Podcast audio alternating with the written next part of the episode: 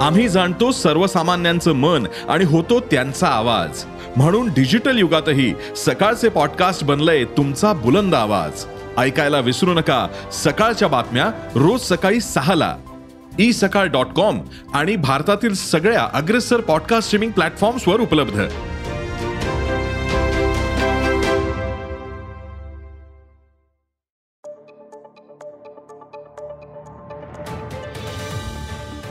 नमस्कार मी प्रसाद देशमुख अॅग्रोवनच्या शेत मार्केट पॉडकास्टमध्ये आपलं स्वागत.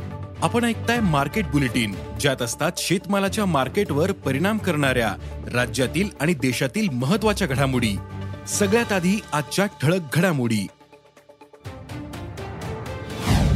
देशांतर्गत बाजारात कापसाचे दर स्थिर.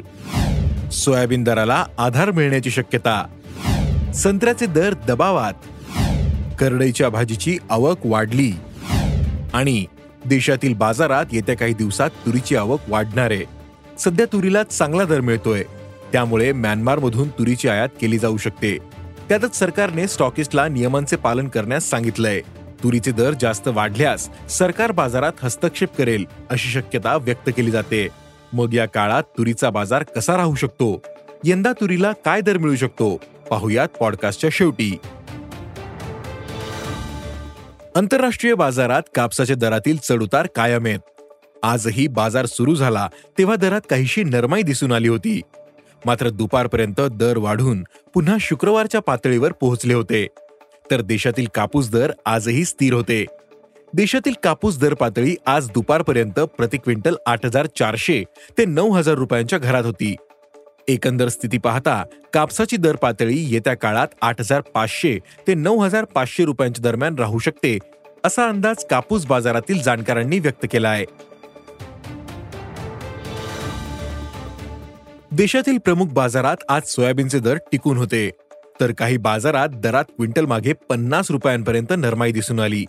आज दुपारपर्यंत देशातील दर पातळी सरासरी पाच हजार तीनशे ते पाच हजार सहाशे रुपयांच्या दरम्यान होती. तर आंतरराष्ट्रीय बाजारात मात्र सोयाबीन सोयापेंट आणि सोया तेलाचे दर वाढले होते. आंतरराष्ट्रीय बाजारात सोयाबीनचे दर आणखीन वाढले आणि खाद्यतेल बाजाराचा आधार मिळाल्यास देशात सोयाबीनचे दर वाढू शकतात असा अंदाज सोयाबीन बाजारातील अभ्यासकांनी व्यक्त केला आहे राज्यातील बाजारात सध्या संत्र्याचे दर दबावात आहेत. मागील काही दिवसांपासून राज्यात थंडी वाढली आहे त्यामुळे संत्र्याची मागणीही काहीशी कमी झाली. त्यामुळे संत्र्याचे दर सध्या दबावात आहेत. सध्या संत्र्याला तीन हजार पाचशे ते सहा हजार रुपये दर मिळतोय. थंडी कमी होऊन तापमान वाढल्यानंतर संत्र्याला मागणी वाढते. त्यामुळे या काळात संत्र्याच्या दरात सुधारणा होऊ शकते असा अंदाज संत्रा बाजारातील अभ्यासकांनी व्यक्त केला आहे. राज्यातील बाजारात सध्या पालेभाज्यांची आवक वाढलीये. त्यामुळे दर दबावात आलेत. सध्या बाजारात करडईच्या भाजीचीही आवक वाढलीये. करडईच्या भाजीला प्रति क्विंटल सरासरी सातशे ते एक हजार पाचशे रुपये दर मिळतोय.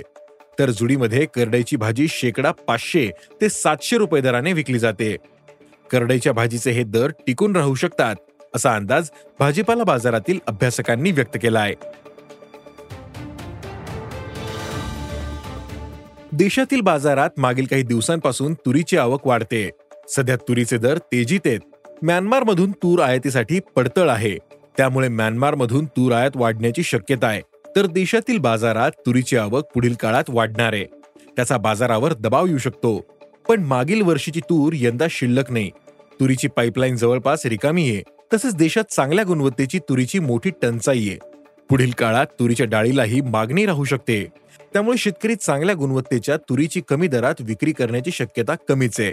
पण केंद्र सरकारने नुकतेच देशातील कडधान्य स्टॉकिस्टला आपल्या स्टॉकची माहिती देण्यास सांगितलंय. त्यामुळे स्टॉकिस्ट आणि प्रक्रियादार सरकारच्या नियमानुसार तूर खरेदी करू शकतात. त्याचा काहीसा परिणाम बाजारावर जाणवेल. बाजारात तुरीची आवक वाढल्यानंतर दरावर दबाव येऊ शकतो.